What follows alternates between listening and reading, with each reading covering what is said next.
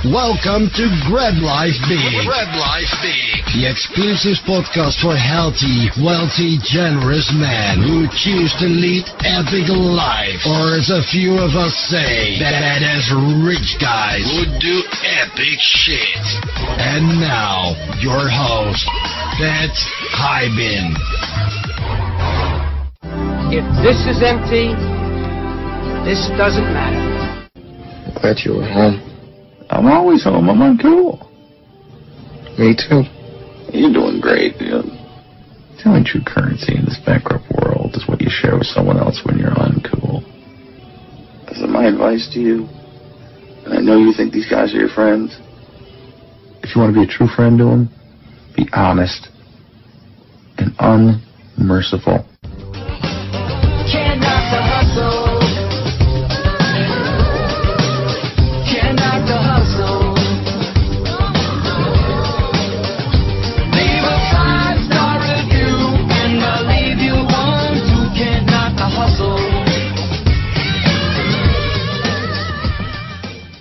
Wrong tribe confounds, the right tribe compounds.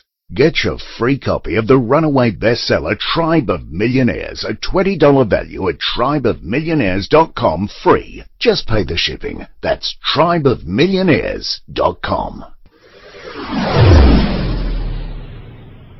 All right, go bros. I got a good friend. I got a Go Pod partner, and long time GoBundance member or averagely long time GoBundance member, Mr. Jim Sheils on the phone. Jim, welcome to the GoBundance podcast. Hey, Pat. Good to see you, bud. Jim, give us a five minute story, day you were born till today. Yeah, I was born in uh, North Jersey, grew up there, very middle class, always entrepreneurial, always ADD, always in trouble in school for the most part, always class clown uh, went to college, didn't get a ton out of it. I could see how it helped some people, but I never really got anything out of it after my first corporate job. Couldn't stand it, moved to California to try to do something on my own and started to read about real estate investing. Got into real estate investing, did my first flip. I remember it was a probate sale in Lompoc, California, three family home and just started to do a few more deals and fell backwards into Robert Kiyosaki's first real estate instructor. And I got really into that group, started volunteering, getting invited back to staff, and that was kind of my opening to masterminding with people. Did a lot of real estate deals in Bakersfield, California from the mid to late 90s till about 2005. Came to South, uh, Northeast Florida because I like the lifestyle and the growth of the baby boomers. I've always done single family homes. That's been my forte for a long time. Uh, did a lot of REOs. Now I'm into the build to rent model. I've been doing that for about five years. And as you know, about almost a decade ago, with lots of things that happened in my life with family, I actually started doing family retreats for entrepreneurs and their kids, wrote a book, and now I do a lot of professional speaking, get hired by different entrepreneurial groups, um, different companies to go in and make sure that they're not only being successful in, in their career, but staying successful at home. So I have uh, my beautiful wife. I have four children, both two adopted, two biological, uh, three dogs, two birds, a cat, a rabbit. We're supposed to get a giraffe next week. I love surfing. What? Uh, right? No, I'm kidding on the giraffe. So, I'm, uh, so uh, I love surfing. Live near the beach. Uh, definitely an outdoorsman big fan of quality time with family and friends. And interesting thing, as a lot of people know, um, years ago I got thrown into a cool situation where I got to donate a kidney to my father, which was a very cool experience and uh, definitely one that reshaped me as a person. Holy dirt! Wow, that's that's awesome, dude. Um, lots to talk about here. So I'm gonna, uh, you know, I'm gonna sidestep some of the one sheet questions for now because I want to ask about your life story a little bit. A couple of things, you know, uh, I got I have five siblings, four siblings, five kids total. Three biological, two were adopted. My sister, my brother was adopted. Oh, cool. Um, tell me about your adoption experience. Like, what uh, what made you decide to adopt, and how old were your kids when you adopted them? Yeah, so interesting story, Pat. So when when I met my wife about a decade ago, um, she was a single mom. She had been married young to right out of college to her, her boyfriend from high school. really bad situation, substance abuse, really ugly situation. She stood up for herself, got out of it, and got full custody of her two sons, um, Alden and Leland. And a few years later, after the divorce, I met her uh, by a chance meeting, and we hit it off right away.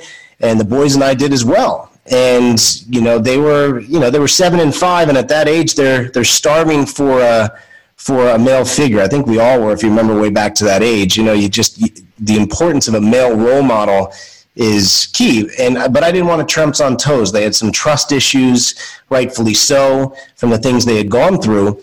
But honestly, we hit it off famously right away. Like we're the most cohesive blended family in the world. And and they called me Jim at first which I said you call me whatever you want. I'll love you just the same. And we had an actual coming to Jesus about 2 years into the relationship where Jamie got sick and you know there were some concerns about legalities and what could happen if anything ever happened to her. And we had a big family discussion and the next day, the boys came back and said, Would you adopt us? And I said, Are you kidding me? Of course I will. So we went down the road of adoption. So they actually wait, asked wait, me to wait, adopt them. Wait, wait a minute. Were you married? Yeah, we were. We had just gotten married. You just so, and what happened? She got cancer or something? No, she didn't have cancer, but she had some. She had some stress related, like autoimmune. And at first, it was identified as Epstein Barr or MS but what we think it was now, and my wife's just starting to share her story, was the extreme stress of what she went through for for years. And they say that the metallics in the brain and just stress related. You know, so she had some after effects, and her her health has gotten so much better, which is just there's no there's nothing that compares to that. But yeah, she had gone through that, so it wasn't cancer. We did have a cancer scare years later, you know, and those are not fun. Um, but she just had these, it was more of like a sign of MS. And it was what we've seen from everything stress can do weird things to you. And it's from what she went through. So we had to say to the boys, it was a big conversation. I don't even know if I've ever talked about this in an interview, Pat. We said, look, if anything ever happened to mom at this point, there could be a chance that you'd have to go someplace else and to someplace else, to someone else. And they both, what I saw at that table that day is probably why I work in the family stuff so so deeply. That was a big day for me where I looked and said, no child should have to go through that. No child should have that kind of fear. Um, and they asked me to adopt him the next day. So that's kind of how it unfolded. It was it was a beautiful thing. Did that, and and the dad, uh, biological pops, he had no problem signing off. He he he was about to go to jail because he had never paid child support, and frankly, Pat, if if we ever went to court, he would. There's some very good chances that he would serve some serious jail time because other offenses would come up. Mm. So he was dysfunctional, had many chances of different things he had to do we always the one thing this is for maybe some go bros out there i've never said a bad word about him to the boys. I drew a very clear line in the sand with him and made some some things very clear once i came on the scene and understood what had happened. And but i never said a bad word to the boys about him and we always kept the door open. We were told by counselors don't make him the forbidden fruit you know, it's you know, you say to a 15 year old, "Don't drink alcohol. You're not going to do alcohol." Oh, what's with this alcohol thing, right? So we yeah, never we said anytime you want to talk to him, anytime you want to do, and really there was there was very little to no interest, and then especially for you know things coming out of things that you know happen unbeknownst to my wife. They just we let them make their own decision, which was really hard for me. You know, being kind of a uh, look, I have the Irish temper, so it was like it, it, forgiveness and choosing my fuck you path to be we're going to live the best life possible and not go vindictive because I'd probably be behind glass right now if I had was a really hard decision, Pat. I still struggle with. I still write about it, but now seeing how happy my sons are, it's it's worth it. But we gave them the choice, and that's one thing I suggest. If anyone's in a bad divorce thing, like I had gone into this thing thinking, okay, I, I had always had a rule never to date a girl with kids because I didn't want to deal with this. I did. I had it. I had it. But, but the funny thing, I had a list. I had a list. I had done a list, Pat, of, of everything I wanted in a girl. It was August 17th, I think it was 2002. And I actually went home. I went on a, lunch date. And it was literally my famous word for going on a date was eh. You know, like, ah, nice person, it's not there. And I wrote out this list. And nine years later, I proposed to my wife on the beach and I handed her that list. And Jamie, who you've met before, it is her to a T. And I'd always said out loud, hey, I don't want to date a girl with a kid because what if there's some lunatic or bad person on the other side and then, you know, they're they're really ruffling up the family unity. Yeah, Um, right. Yeah, yeah. Yeah, and it's and but but I didn't have it written on that sheet. I had always talked about it, but it wasn't written there. I remember a friend of Oh, mine God, saying, right? "Yeah," and it was the best decision I ever made. Proposal. Oh yeah, right. you had to wipe that one out. yeah, there was a little scratch at the Hey, bottom. you're ninety percent. You know. yeah, no, but it was it was it, it was you know I was your classic bachelor, and this is you know we're we're, we're going just post meltdown. Um, you know what that was like. I mean, we came that close to bankruptcy. Here I am, all of a sudden, an instant family. I'm discovering things. You know, my wife was a solid, strong person, not a leaner. Like she did not want help. She ran a Waldorf school. She was, you know, she was capable on her own, but we just fell for each other. And that that thing where these mixed families, like I do not, I will never prescribe again to it's what's best for the child. I will always go to that. What is best for the child? Fuck the adult. If the adult has stepped out of line, has done this, has broken the law, has done those things, they lose certain rights and privilege. There's, and I've seen too many times in, in these situations, the poor kid is thrown back into it. And that's just, that's mm. dangerous and unfair. The child's needs come first. And that's what I had to keep Yeah. saying. I have to keep my egos out of this. I might have to be co-parenting with a total dickhead. But w- what I found was he just continued to hang himself. The drinking, you know, a- few times just of trying to call and, you know, drunks can be. And I put an end to that very quickly. Um, but he had certain things just of just dysfunction. He couldn't be around the kids. So by the time it came to adoption, again, it wasn't my choice. I didn't say I'm going to adopt them. I said I would always protect them. But they came to me and said, we would like you to adopt us. So that was one of the biggest, you know, when you have that That's list. one of the best days of your life, right? Oh my gosh. That- that- Oh, I mean, it was just incredible because now I have both, and that's something I like to look on. Is I'm really lucky, and your family's lucky too. You, I wrote a piece after my daughter was born, and then I rewrote it after my son was born. So I have two biological, two adoptive.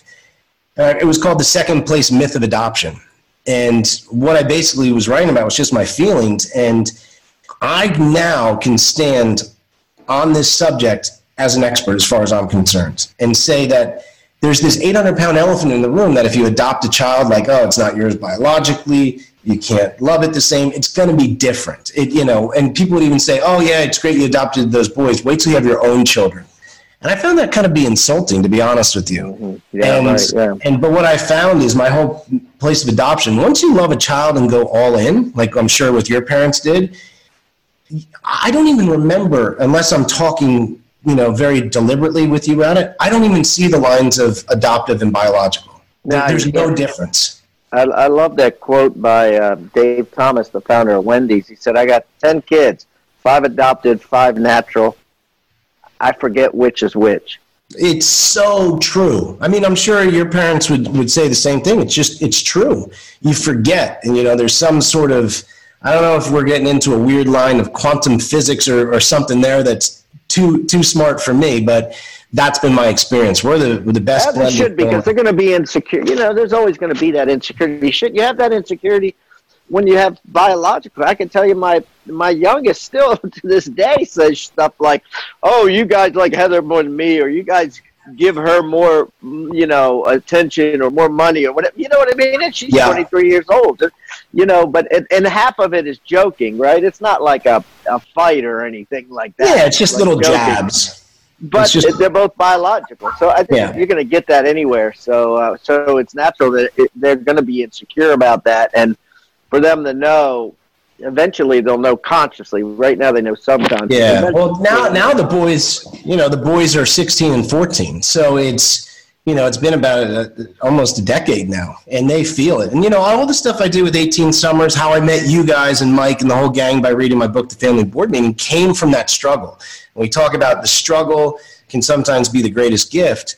You know, my oldest son, he really he was struggling when I met him at the age of seven. You know, he was close to failing school. He was put on the spectrum for autism which you know was wrong. It was stress related. I knew it was, but uh, from the situations. And then he um, he suffered from night terrors. You know, and in that first year, Pat, like I t- it's funny we're around the holidays now. So how this whole board meeting stuff? Oh, Jim's family board meeting. Literally, I just wanted to get close to these boys, whether I was going to be a dad or not. They needed help. You know, it was it was like I, not in a charity way. Like you just you just feel this attraction to them to like support them. So I gave them quality time coupons. And I said, you're going to cash in on these quality time coupons every quarter. They didn't know what the hell a quarter was. You know, I said, every 90 days, you pick the day you're going to plan it. And I'm telling you, that first year, Pat, of just having a positive male role model and deep conversation and me being able to say some things like, hey, bud, I just want to tell you, I'm not going anywhere. And I know you've been through some hard stuff. You don't have to talk about it right now, but know that you are will always be safe from here forward. You, mom, your brother, I'm here, and you will always be safe. You, you got me? And just it was like a oh, it's like you know you're almost you got like 345 on your back. You're about to squat, and you put it back on the rack. That's what it looked like, you know, for him.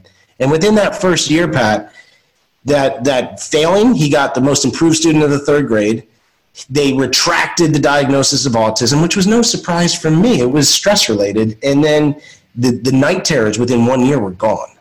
You know, I would have given wow. my whole my whole real estate portfolio for for those results, Pat, but I didn't have to, and that's why you know I continue to invest in real estate.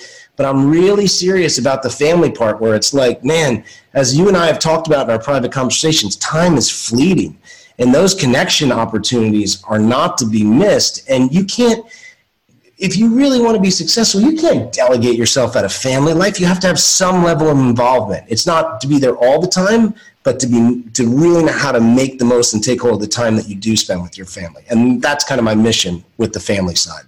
Yeah, that's that's brilliant, dude. That's brilliant. It reminds me, like I have a I have a niece, uh, my wife's uh, sister's kid, and her dad is in jail, and um, just a, a loser, and um, and and and unfortunately, her Kim's sister uh, has had other relationships of men that have moved in the house and become figures, right? And then move, and then they broke up, right? So there's been a few men in and out, yeah. including her biological dad. And I got some advice probably five or six years ago from a Anil Gupta. You probably know Anil. Um, yeah.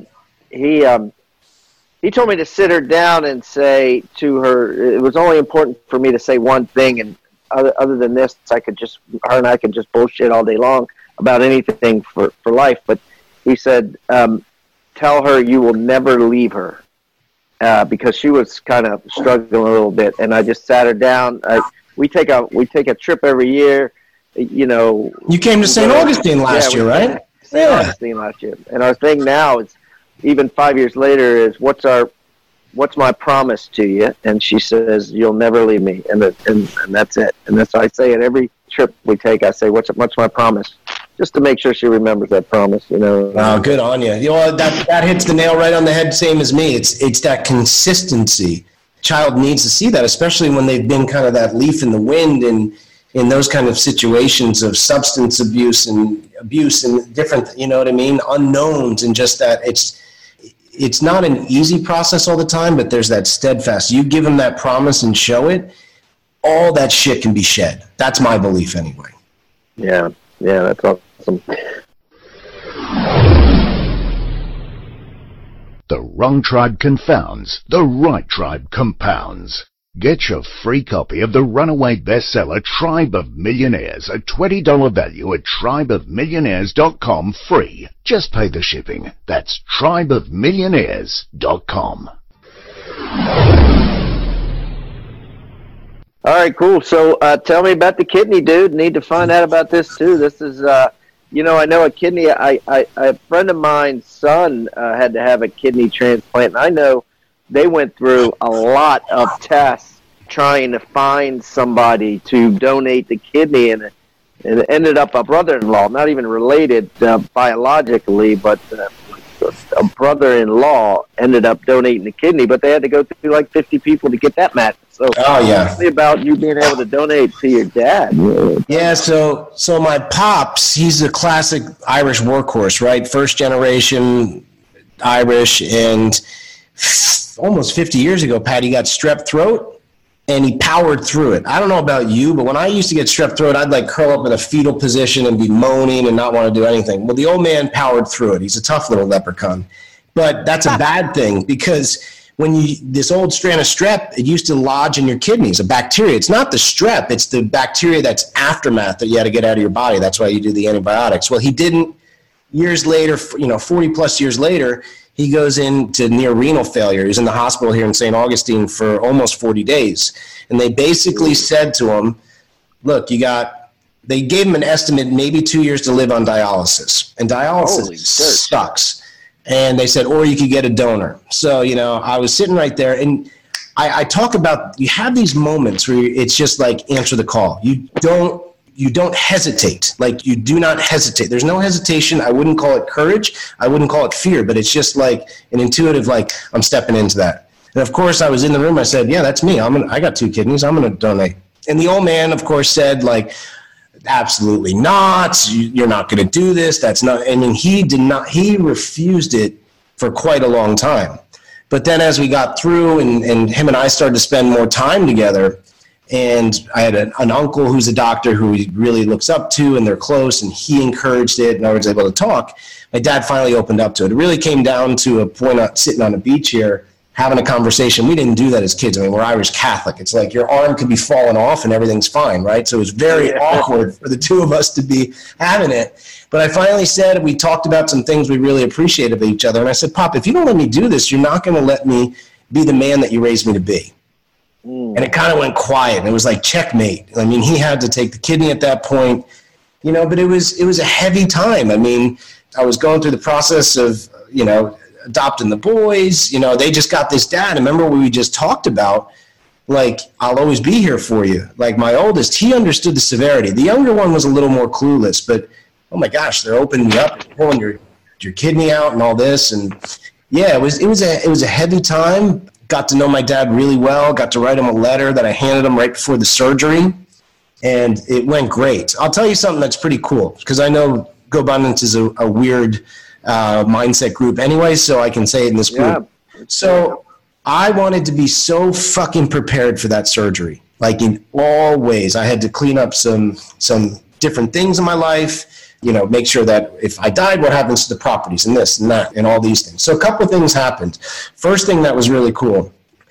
I believe in how you can talk to your own body. Like I've read about that, whether it's placebo or that. So I started to do a meditation every morning where I would actually talk to my left kidney. Now this sounds fucking crazy. I know people are gonna think it's crazy, but wait till the, the kicker. And I'd say, look, you're going back to a place you basically came from and I named it because my dad grew up in New York. He was from the Bronx, so he had all these friends that were funny names. And he had a friend, Lefty Houlihan. So I named it Lefty Houlihan. I'm like, look, Lefty, you're going back to my dad, kind of where you came from. And I seriously talked about it because I had read these articles about people releasing trauma and stress and even cancer cells and that through that. Well, here's what happened, Pat. And I shit you not. So I did that. I told my wife about it, but no one else because they would think I'm pretty crazy. But I was pretty dedicated to that. We went into the surgery and the kidney, normally when you donate a kidney, like it goes into someone's body, you got to kind of jump start it. And the surgery is at least four hours, at least four hours, right? My kidney was taken out of my body, was latched into my father in 90 minutes, and it started producing, uh, pumping urine right away. Never had to be jump started, has never stopped since. The doctors, this is at Mayo Clinic. It was one of the fastest donations they've ever seen. And the fact that gets my dad off the table, who is healthy, but in his 70s, even quicker, it's better for his recovery. So it's that's something where I know we talk about mindset and getting really focused and intentional. I'll never forget that. I did that meditation and it's like, oh, it's placebo. Well, good. Thank you, placebo, because my dad got off the table three hours early and the kidney latched on, they said, and started producing urine right away. So these are like things you don't talk about in many groups, but in GoBundance I will. And how's he feel? Like how long has it been? Um, it's been about eight years now. He's feeling good. He has no dialysis. He's smaller, you know. He's 85 now, so he's smaller, but he's healthy. He can't tell, right? He can't tell. Like, oh no, he he's he he he has no dialysis, so he's healthy. I mean, his creatinine levels are 0.07. We just got him a couple weeks ago, which if you know that, that's incredible So he's 85. He's still playing at the Irish pubs, his music. You know, he's an Irish musician and he's happy. He's, he can travel up to see his grandkids in wherever he wants to go see him. He's not chained to the dialysis. Because if you know about dialysis, man, I feel for people on it. Like you go one day, the next day you're fucking exhausted. Then you start to feel better, and then you got to go in the end of the next day. So it's, you know, and, and it starts to deteriorate the body. So he's doing great you know, I, I got to spend Thanksgiving with him and I'll be with him, you know, this weekend for a Christmas thing. So him and my mom, you know, it's like, it was like a second coming. I, I realize how lucky I am to still have him with me. So it's, you know, we, we weren't always the closest, but a lot of, you know, rhetoric and stuff has been cleared out and we just enjoy each other's company now. That's awesome, dude. That's Yeah. great. We're glad that uh, everything's you know back to normal. It's cool to see that. All right, so let's shift gear. Let's talk about your health in addition to, you know, you know, in addition to the kidney side. Like, what do you weigh, Jim? I'm about 175, 177 right now. Okay, and uh, how tall are you? 5'10. All right, what's your body fat? You know, I saw that question on there. I haven't checked it in a while. I'm going to imagine it's like 16%, maybe 15%. Okay, what do you tell me about your eating habits? Yeah, well, as you know from our chats, I've been doing a lot of the intermittent fasting. I think it serves me, looking more into eating fats, you know, and less of, of the other stuff. Uh, I've done a few of the um, allergy testings, which I really encourage people to do because everything's not good for everyone. So I don't drink coffee. Excuse me, coffee anymore, but rarely. I drink matcha green tea. I do a lot of fats in it. You know, trying to go with with more not paleo, but a little bit paleo, uh, but definitely in the intermittent fasting. I'm a huge believer in supplements, Pat. I do athletic greens or qualia every day, along with lots of other things that, again, from these testings have done. So I'm really big into uh, the supplements as well. I believe you have to have a healthy diet with them, but I think the supplements, like my hero in fitness was Jack LaLanne, and he lived into his mid 90s, you know, and he didn't have any sort of the access you and I have now. Um, and he had bad genes in his family, but he always did supplements that have now improved even more. So I believe in them. Wow, and then the what's the daily greens? You just have that as a drink. Athletic greens. Yeah, I do that in the morning with like a celery water. So my thing has always been lemon juice, apple cider vinegar, and then like. That uh, doesn't break your fast. Well, it, I don't think so. I do liquids, so so no. But I'll wait on my like. I'll do like a matcha tea with with butter, fat, collagen, protein, and like coconut oil, and I'll do that a little later. But no, I don't. I don't. Lemon water and celery water with with the greens. I don't think breaks the fast. Not, At least not for me. I don't eat. I don't consider that food. And you do that seven days or five days or what? Yeah, I always, I believe in the cheat day. I believe in cheat meals. I remember when people were like, "Look, you're you're eating 30 meals a week, let's say, or 20 something meals a week. If you if you eat healthy for 21 of them and bad for four of them, you know, you do that. I don't I don't like to try to over cleanse because what I found is my body can't take it, or you get so crazy by craving things and you fall so hard off the wagon you eat like shit for two weeks. So yeah, right. You got to live at some point. yeah, too. so I I, I kind of look at like Thursday nights is my wife and mine's date night, so I'll you know I'll, I'll enjoy whatever I want to eat there, and then Saturdays I usually kind of have as a free day. yeah. Okay, cool. What about exercise? Yeah, you know I've been really into the surfing and paddleboarding, as you know, uh, doing a lot of kettlebell swings and like body weight exercises. Uh, for the last two years, and I think that's because I was super busy with business changes. I've just recommitted, as you and I talked about the other day, about getting back into things that were really good. And I like, I really like weightlifting and yoga. You know, along with surfing, I'll never give that up. But coupled with my surfing, I feel best. Maybe it's my ADD when I, when I lift weights. Like if I, I just, I, and I was like, why the, why the hell did I get away from this? So I'm back into lifting weights and doing yoga. Yeah, yeah. You, I think it could last longer. And you know, some sometimes. Well, I'll speak for myself. You know, when we we pick an exercise, that becomes quote unquote our exercise, right? Yeah. You ask people, what do you do to work out? It's usually the same thing, right? There's not a lot of confusion there. No. You know, and so and so, you know, obviously you run too much, you bang up your knees. You know what I mean? You there's certain things you do that that get riskier and riskier. And uh, and by lifting weights, I think it's uh, you're using so many different limbs, and and same with yoga, so many different. You're using all these different body parts that uh, you you would think that you could last forever, like like a hundred. You could be doing yoga at ninety. You know what I mean? You could be lifting weights at ninety. You're not going to lift the same weights, but you could still do it. you know? Yeah. Oh, for Um, sure.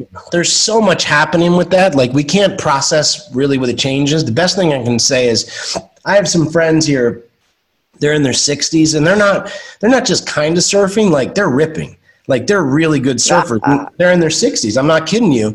And we talk about it. They're like, "Look, we've stayed active. Their parents when they were 40 looked old. Like you look back like one generation from them, their parents they said they were sedentary by the time they were 22 and you know by the time they were 40 they were just old.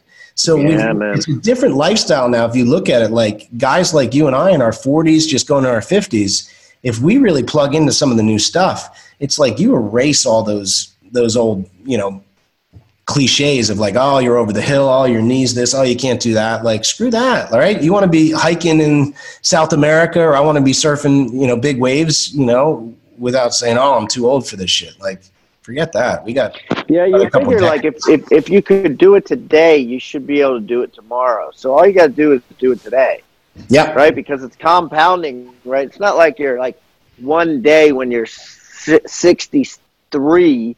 You know, it's going to be like, oh, when I'm 64, I'm not going to be able to do this, or the next day, I'm not going to be able to do it. You know, you just do it now. It, it may be a little harder. You may be the last person in the room to roll up the yoga mat, but uh, you still you're still going to be able to do it the next day. You know? Yeah. So I just read an article about that. Some guy in Aspen, I don't even know his name. I bet you McCarthy and them know him. He's 100 years old. He's some stud out of Aspen. You guys should look him up actually for, for the event. He just turned 100. He's still skiing, and he talks about he will not disrespect his body by not getting up and doing his swimming every morning. And I forget if he does a little weight training or something.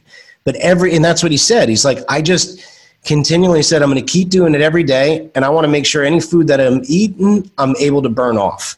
That was his simple thing. And he's a happy guy that really enjoys the mountains, stays Yeah. and then keeps going. But 100 years old in Aspen, he he just had his his hundredth, and wow, Unbelievable. Yeah, if you could, if you could, uh, I got to look up the article for you guys. It was cool as shit. I just yeah, I just saw it yesterday. A friend of mine posted. I'm like, I got to read about this guy. So Yeah, send it to me. We'll, we'll definitely look into that for sure. That's uh, he'd be our hero, right? I mean, Right, he's yeah. defying health, right?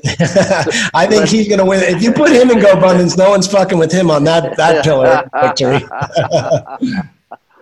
yeah. All right, let's talk about horizontal income. What's your horizontal income? Horizontal income is low right now because I've done some reinvestments, so it's a little over eight grand right now. Because as you know, my main focus was going into this rent to build, so it's about a little over eight grand. I mean, there's some other little things that I don't count, but that's where it is right now. And what are your family bills? Would you say? Uh, family bills for us again, we don't we don't live very expensively, so it's fifteen to seventeen a month. So you're about a fifty percenter. Let's say if it was sixteen and you're making eight, Yeah. fifty percent. So fifty percent of your family bills for a family of six Yeah. are paid by horizontal income. Yeah, but that and that's not good enough because uh, when doing this the thing though that you gave me based on the net worth that you said to build up from accounts receivables, this all that, my equities, I'm only at about a two percent, which is really bad. So Wait a minute, two percent. This is this is horizontal income to net worth. Is that yeah, but and I that makes sense because I'm doing so much vertical right now, as you know, and over the next year with the payout that I've built from this this pipeline and from the RV resort that I'm selling, that's going to jump me with just I'm going to pay off some high end properties and a commercial thing that I have. That should jump me to just under 20 grand. So it's going to more than double my thing That's plus great. reserves on. So it, it was a it was a conscious thing to have my horizontal go down and I really went hard into vertical. And now I'm supposed to have really big vertical 12 to 14 months, and then it's going to dump back into horizontal, if that makes sense. Yeah, I mean, I, I the more of these interviews I do, the more I find that like uh, average horizontal to net worth is four to five percent, and you got to look at it this way: like if your net worth is ten million, five percent is five hundred grand horizontally a year. That's great. right? Which is a lot of money, but the Yeah. number feels so small, five percent. You know, we invest in these things, and they say the cash on cash is fourteen percent, or the internal rate of return is nineteen percent. But you know, the issue is, yeah, that might be on that one investment after year two or year three, but your equity grows right in that, and and your loan to value uh, decreases so your horizontal to net worth ratio also decreases. You know, the people that I see that get like 12 and 14 percent on the horizontal to net worth state uh, figure usually are including a business. You know, it, it, that's paying them. That they don't run that business. Somebody else is running that business. They're including that business. Oh, I made a hundred grand off that business, and it's and it's only worth eight hundred. You know, right there's 13, 14 percent that they could add to that number. Does that make sense? Yeah, that makes sense. That makes sense. So, so yeah, it's it's that's where I'm at right now. Vertical is a big focus for me right now. Um, the RV resort I was going to keep. You know, I'm a I'm a, I'm a minority partner in it, but I had Tell, a big tell me about that because I know about that being in your Go Pod, but the, the other GoBros don't. If you don't mind sharing. Yeah, you know, I, I've I've been RVing with my family for years. We love going out and seeing the national parks. Like, remember where I said, "Man, go and see the bears and stuff." Like, Teton, yeah, that was a great record. I loved it there. unreal. So we love that going up to Nova Scotia, down to the Keys. So my building partner uh, basically came to me, who I do these rent to builds with, and he said, "Hey, me and my pops got this piece of land right outside of Jacksonville. I think it's going to be able to be zoned. I know you're into that. Do you have interest?" And he said, "I said, yeah." And he's like, "Well, we need 10 million." I was like, "Oh, the only problem is I don't have 10 million." Literally that same day, Pat, I got a call from my private lender that I've worked with for several years out of Vegas. And she said, Look, you've always paid us on time. I'd borrow 80,000, 80,000, 80,000, all for our little houses. You know, I was a little house guy. She says, I want to loan you eight to 10 million on houses. I said, I can't do it. The market here in Jacksonville has changed. I can't do it. There's no way. She's like, Well, keep me posted if you, you know, do, because I have this money that I have to move. You've always paid. I've always gotten a good kicker from you. Like, we have a great relationship. I, I performed on lots of little $80,000 loans. And um, I literally hung up and I was like, what the hell? And I just called her back. I said, look, are you wanting to try something new? Because here's something that just got presented. And I literally at the beach club that I've shown you, I sat out there on because you don't get good coverage there on the on the deck that day, calling my bu- building partner, calling her back. I got the worst sunburn, you know, because I know it was like March or something, and I didn't think I needed sunscreen. And so literally in one afternoon, 65, 70% of the deal was put together. Where one side trusted me, the other side trusted me, so I need to be in. And I just said, look, my building partner, you know, said, I'll give you 30% of the deal. I turned around and said to my, uh, my funder, I said, look, I'll bring you in as a partner. I've gotten 30%. You bring in the money, we'll just split it. So I took 15, she took 15. I had to put in a little bit of money for a couple other things, but so it all got put together that day. And now uh, we started to build it. It was over 800 sites. I drove around with my family and actually picked out some of the ideas that got translated into the plans, which was really cool to see. And then I can say it now, Sun, who's the largest REIT in America for RV resorts, came down and loved it and has bought us out of the project. They are in fine, next few weeks, all deposits go hard and they're loving it already. So we're not seeing any issue and they're going to cash us out by the end of this coming year. Uh, and they said we'd love to do another one with you. So it's like kind of a business that's been born. What what would you say the multiple uh, will be uh, once that settles? I don't even know. So we're we're into it. My take will be You're into it for ten mil, right? we're into it for 10 mil, 800 sites. They buy for 57 a site. What I know, Pat, is my take's 1.5. That's what I'm going to walk away with. Okay, so so yeah, but you didn't put anything in it. But that was at oh, you own fifteen percent, so it'd be the same thing as you putting in. Well, no, one point five would be uh, fifteen percent of ten mil, so it's worth ten mil. So you put in ten mil and you sold it for ten mil. No, no, we didn't sell it for 10 mil. We we remember we're paying back on. We sold it for 20 something, with us doing finishing out and doing a phase. Our investors will be paid back this spring, and then we're going to start looking for another one. And then they're putting in the money to have us do the developing in the first phase. So essentially, let's say you doubled it because you paid back the ten million debt. Oh yeah, we more than doubled it. We more than Then you doubled. it. doubled. Okay. Yeah, yeah, because Yeah, you just man. yeah. So it's it's a great a good deal. So that was one. That's one that again I was always always always planning. That's why I downed houses and stuff because I was really tired of the old little houses that were just you know you'd have a good year and make make you know some money and then another year and you're, you're almost feeding it.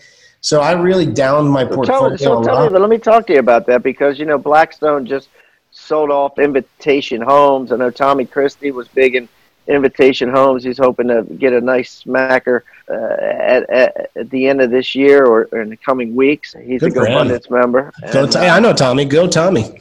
yeah, and um, and so that just happened, and Blackstone came out, and they didn't address it directly, but I think in in, in on some article somewhere, they finally did address the fact that the expenses on single family individual homes, the economies of scale weren't, you know, were larger than, were le- worse than they thought, you know, compared to like an apartment building. And maybe I'm paraphrasing.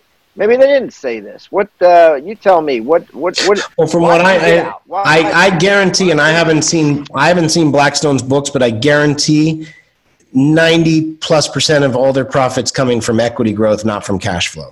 Because I know with a lot of those guys, I don't know inside, but I know around here, they had a rule they would buy 1990 newer and a couple other things, which which is good, but that still leaves room for some rehab. I mean, I saw some properties around those groups sit for a year because when you're doing the spreadsheets at Wall Street, I think you know you don't realize you got to deal with disgruntled contractors and this and that to get something fixed, and then the turnover and tenants don't always pay, and there's you know it's so and we didn't know the extent of the rehab. So yeah, I think that the what I've seen is single family homes can work or small plexes. I just am a bigger. People go, what would you do differently? I would buy half the amount of properties at twice the quality. That's it. And because and you get in at the right let's, time. Let's let's dumb this down. Let's dumb this down. Go ahead. Okay, mean? so instead Newer, of right. yeah, You buy n- new, you newer like that's why I'm in new construction now. I work with clients where it's like actually I got a cool one to tell you. So we do mainly new construction. I don't know if I'm allowed to talk about this or not, but I got a call from a client the other day. fine. It's fine. Whatever you want to. Yeah, got a call from a client the other day. She's done some properties with us here, new construction.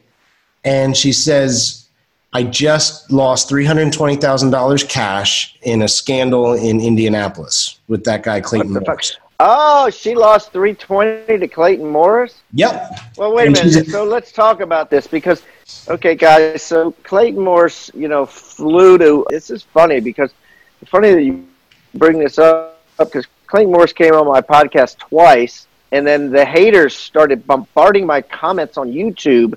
Uh, I think I texted you about it over and over again to the point where I had to take those episodes down permanently Yeah. and then he's in like Portugal now. Did she Yeah, but- lose that? Yeah, and it's- is- is- and I- she had to sell at a loss.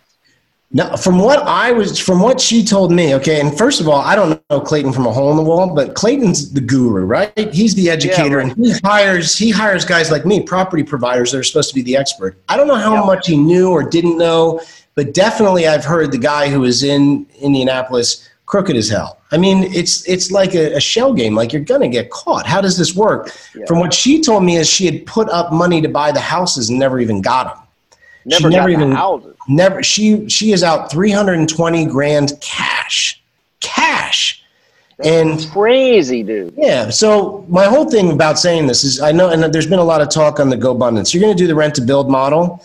Look, you want to get people into these tougher neighborhoods as newbie investors. You are asking for it. Like it's just it is, and and and even though they were able to buy in a little better areas, they saw some of the struggles about this. You want to take it as simple as possible. And that's why I like the new construction. There's a 210 warranty. There's you're able to build it to a better spec where you know dur- the durability's there. Pick a little better areas if you're getting the land right. So it's been I've enjoyed that a lot more, you know, than than finding old rehabs in this area. So, you know, I would encourage people to try to find them a little higher end property with a lower cash flow.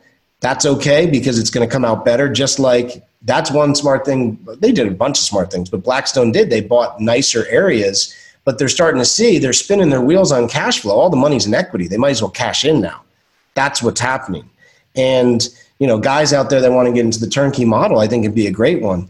Just take it long term. Like this lady bought properties from me years ago and has stayed in touch. Now she's back and like, look, you took care of us. We want to buy some more new construction with you.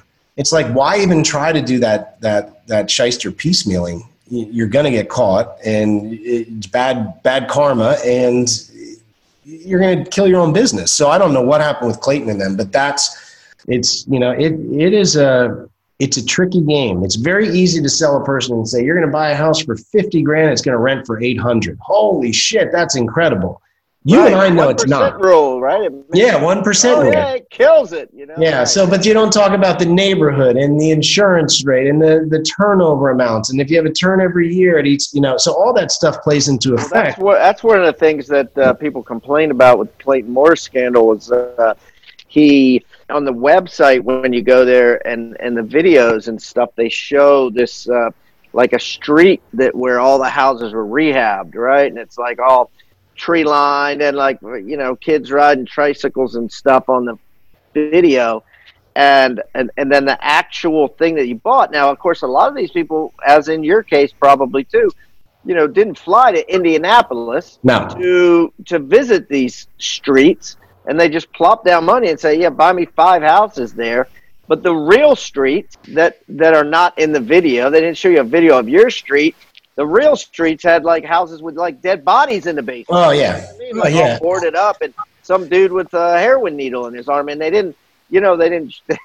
They're like they didn't show me that street. They Exactly. showed me this other street. So. And that well, that's and and you know what? And people should. It's kind of buyer beware, but also, I again, I don't know Clayton, but if you're the real estate educator, you're the guru, and you're bringing in these different markets that you're endorsing. His team needed to be out there. They needed to be watching this guy. So he is, whether he knew or not, he's still responsible. Because and that's why some of these people are the bigger real estate educators. Like, and you know, I have a, a good friend who will be there in, in Aspen. Like, it's a big responsibility because you got to make sure the provider is going to be fair. Because a lot of these providers that I've seen come and go, they try to do some bad deals, you know, make that fast dime instead of the slow nickel, and and then it implodes in like six months to a year. It's crazy. Fast dime versus I, I like that fast dime versus slow nickel. You know, uh, he got like hit proportionately. Unfortunately for him, his, and I don't know the exact number, so I'm kind of making this up, but let's just say it was 90 10. Like his portion was nowhere near the, the money that is gone, right, or profited from the Indianapolis, uh, you know, turnkeys was like 90 10. Like he was getting 10, the other dude was getting 90. So the other Ah, guy made like, other guy made like, I'm making this up again, but like 76 million. He got like 7 million. Now he still got a lot over the years, but the other dude got, you know, really rich Yeah. from it. And maybe in his head he was thinking, well, I'm kind of like an agent. You know what I mean? I'm only getting 10%, so I'm not going to dig into it. I'm going to have faith. It may have been almost better if it had been a 50 50 split because then he'd be like, I'm making so much money, I need to, Give it focus. you know, uh, if something happens, it, it could come back on me. So that's a great lesson. And doesn't matter how much you're making. If you're the front face of it, you're liable, right? Yeah, You know? yeah, and but again, there's guys out there. I guess uh, for GoBros that are looking because I've we that's been going on the thread a little bit. Man, if you get them good properties with not over promising returns, you you have a pipeline. I never work with retail buyers. I would have no patience for that. You know, I really want to focus on my family business, 18 summers, speaking and doing all all that education. And then I have a good system here with my building partner, you know, and and our our returns are not setting the world on fire, but they're solid. They're in good properties in good areas, and we all know areas poised for growth. People want growth areas. Northeast Florida is a growth area. Atlanta is a growth area, and that's where we stick to. So, you know, if you have those opportunities, there's guys out there that that are like Clayton that need good properties, and idiots like this guy in Indiana will continue to hang themselves. And there's opportunities if you want to step in and, and do it right. then do it. And don't try to make a killing off one deal. Again, this is the Walmart approach. You don't hear me going, I made 130 grand off this this one fl-. Yeah, no right. my margins are small like i told you me and our my basically my my guru whichever guru i'm working with we about split profits and we're not killing it we're we're we're we're, we're making a simple profit but we're doing a good volume so everybody wins and people will get a good volume they get a good property it performs they want another one so that, that's that's kind of my take on on that How, how many are you doing now? A this year, this year we're gonna we're gonna put under contract. I think we'll get to about 112 this year. Um, Wow. Closing out Is this this year. your best year? Is this the most? Oh, for sure, for sure. I mean, we used to do. I was doing, um, you know, back in the day, eight to ten a month for with rehabs, and God, that this is so much easier. Smaller spreads, but so much easier. And next year, with land deals that we've set up, my goal is to get to about 240, which I told I've told you before, in our goal. That's my big thing next year. I think we have the traction now. It's becoming more popular. You know, with with one or two more straight laced real estate educators wanting to team up with me, we can do that. And maybe one private fund group wanting to step in. I think we'll get to our 240 next year.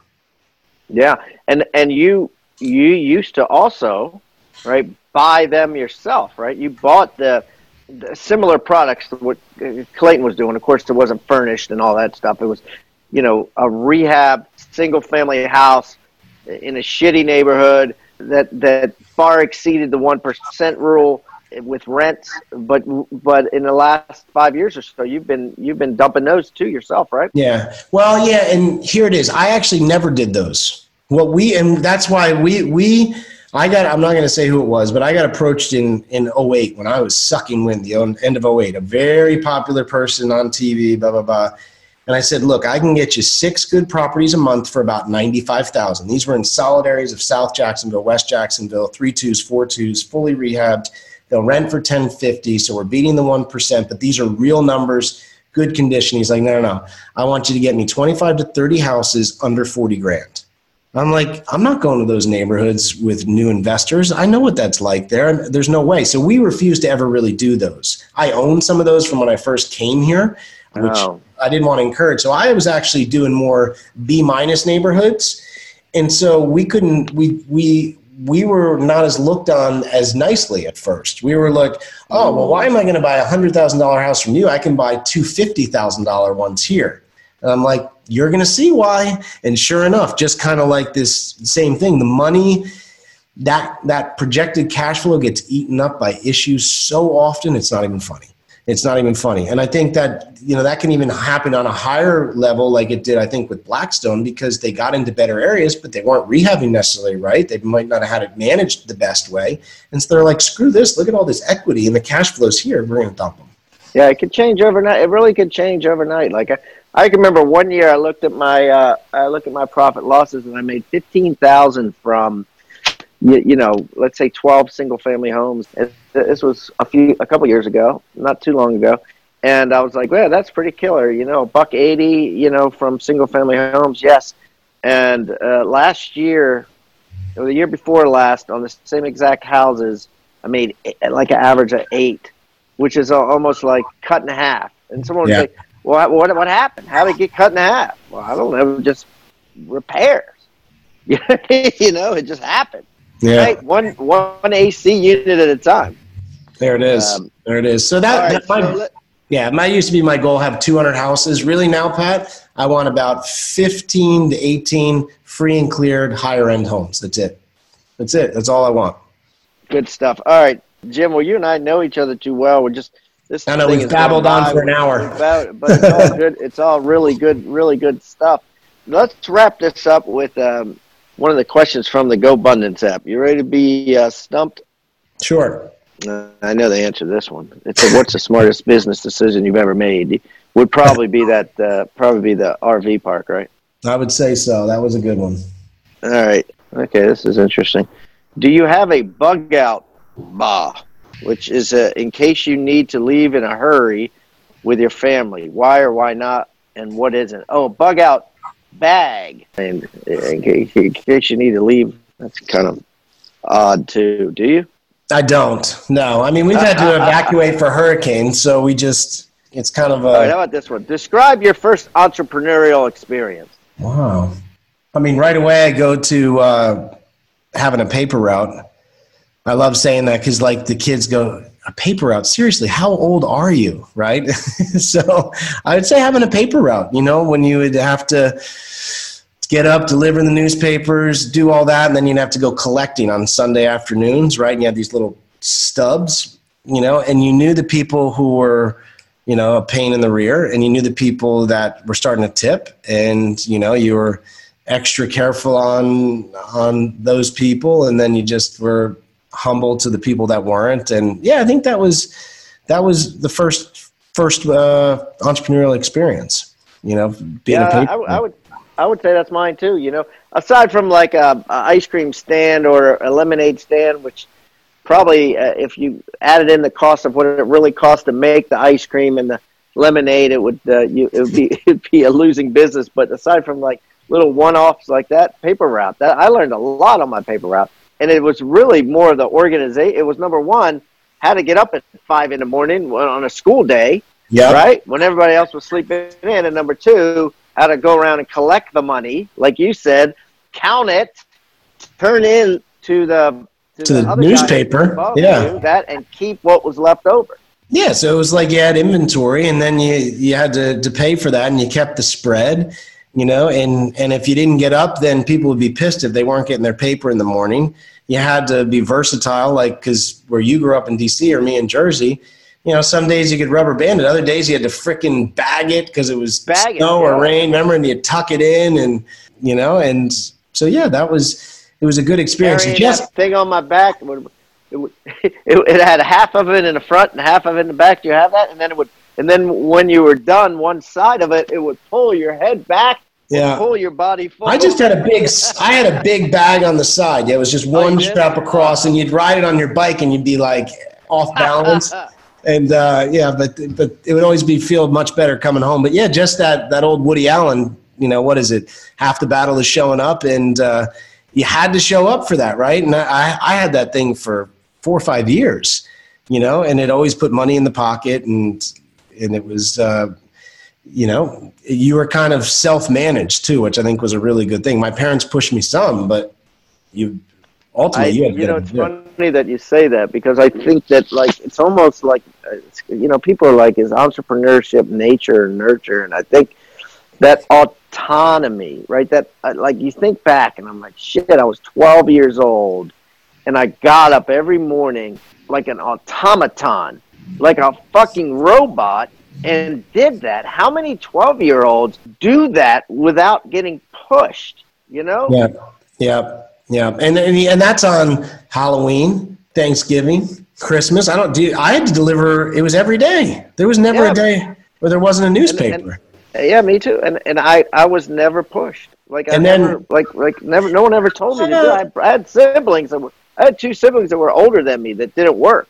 You know, and I, I did it anyway. You know. Yeah, I had some push from my dad. I remember he was always supportive on on having your own business, so he pushed some. But a lot of times, I got up, and I, I'll tell you. Do you remember when you went away with your family and you'd have to convince one of your buddies to take over the paper route for a week? That was something too for subletting. I remember I had a friend who did well and then was screwed the whole thing up for the week I was gone. But Yeah. yeah, that's interesting. I I think about it. I think my guy had a uh, substitute or something, but yeah, that didn't happen that often. That was back in the day where we didn't travel like we do now, right? I think we took one no, vacation. a yeah, year that'd be anyway. that'd be maybe twice a year, like a weekend or then like a summer vacation, like driving somewhere. So Yeah, and you know, like eight months in advance. right. Awesome, dude. Well, Jim, this has been a blast. Thank you for uh, coming on and being so candid and sharing uh, your insights with everybody, buddy. So I look forward to uh, getting together with you. I know our GoPod's going to get together maybe in April for uh, for a GoPod get together in St. Augustine. So Yeah, forward- it's gonna be great. Can't wait. Can't wait. Cool, bud. All right, keep doing it.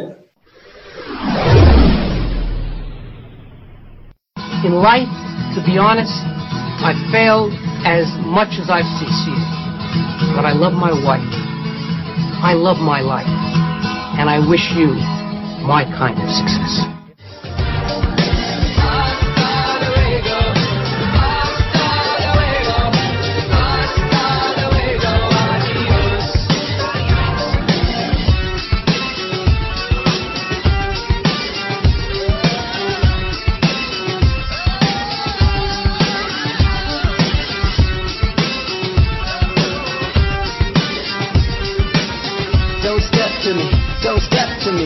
Step to me, bitch.